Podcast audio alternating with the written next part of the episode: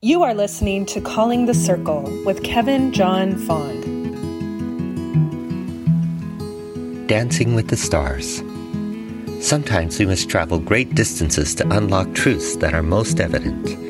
For me, I needed to journey half a world away to realize that the shining stars in my universe have always been just within my reach. Last week I went to South Africa at the invitation of the W.K. Kellogg Foundation to attend their Global Leadership Summit. There, 200 people from 40 countries gathered to mobilize a global network of networks to disrupt the systems that perpetuate racial and ethnic inequities in communities around the world. Superstars from the movement were present, luminaries I had long admired who have shaped my philosophy and practice. I had seen them on conference stages and on CNN, had read their books, followed their TED Talks, social media, and podcasts. One of them is the subject of a feature length movie. I acknowledge their brilliance as my teachers and mentors by sharing their names in every circle, training, and keynote that I lead. While I knew a couple of them well, I had never dared to approach most of them, thinking I had no place in their universe. At the summit, our host asked me to lead my warming hands activity before the opening panel discussion. There I sat in the green room among superstars, Linda Sarsour, Rabbi Jonah Pesner, John A. Powell, Kent Wong, and Justice Edwin Cameron. As I practiced my welcoming chant, Linda, who to me is the Beyonce of community organizing, approached me, offering a word of appreciation, and she asked me for a selfie.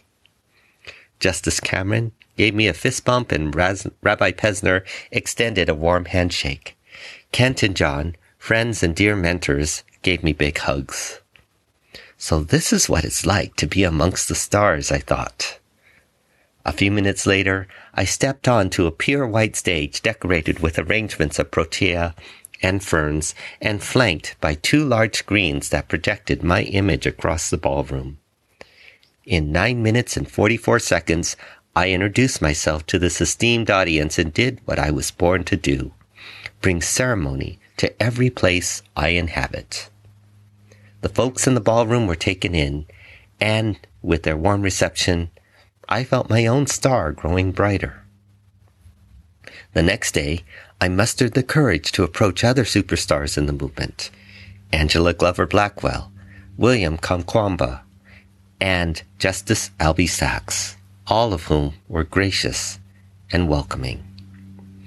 Valerie Kaur, an amazing star in my galaxy, approached me with a warm hug and a litany of kind words.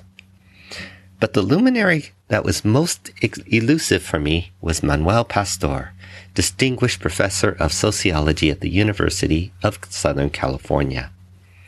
A brilliant writer, thinker, speaker, and teacher, I had admired Manuel for, from afar for 20 years.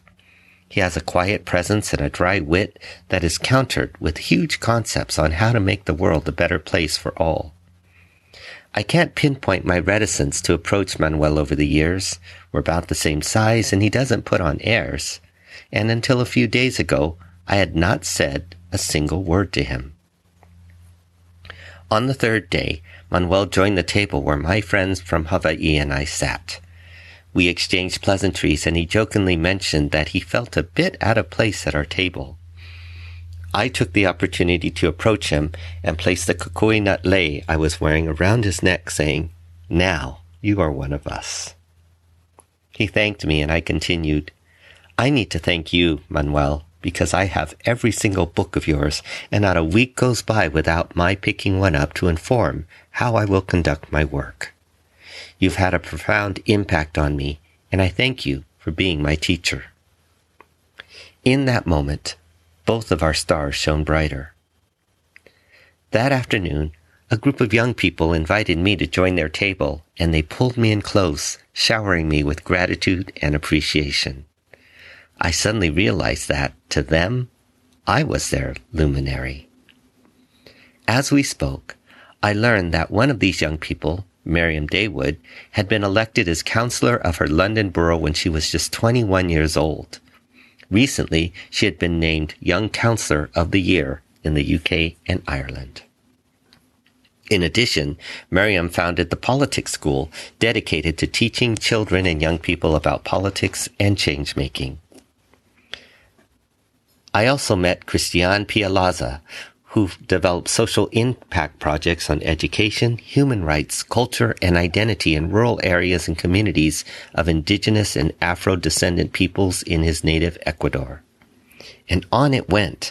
My admiration and awe for all of these incredible young stars grew the more I listened.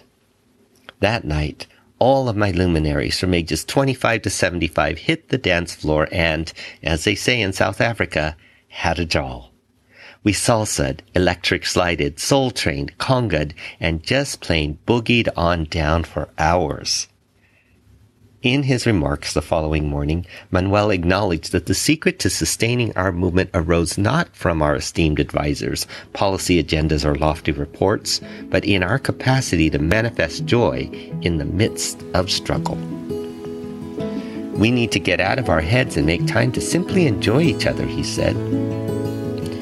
At lunch, Linda, Manuel, and I formed a luminary sandwich where we talked not about work, but about our kids, our moms, and our favorite food. Last week, luminaries I had once held at such reverent distance invited me to dance, dine, and dare to simply be with them. As I bopped around in a dance circle with Linda, Manuel, John, Miriam, Valerie, Christiane, and many other superstars, we sang every little thing is going to be all right. They taught me by example that what I need to do is let my light shine. Then others, in turn, can shine bright as well. I realized that in our movement, the luminous arc of our universe is bright, glorious, and expansive enough for all of us to let our light shine and dance with the brightest stars. You can learn more about Kevin and the Kahakulei Institute at kahakulei.com. That's K A H A K U L E I dot com.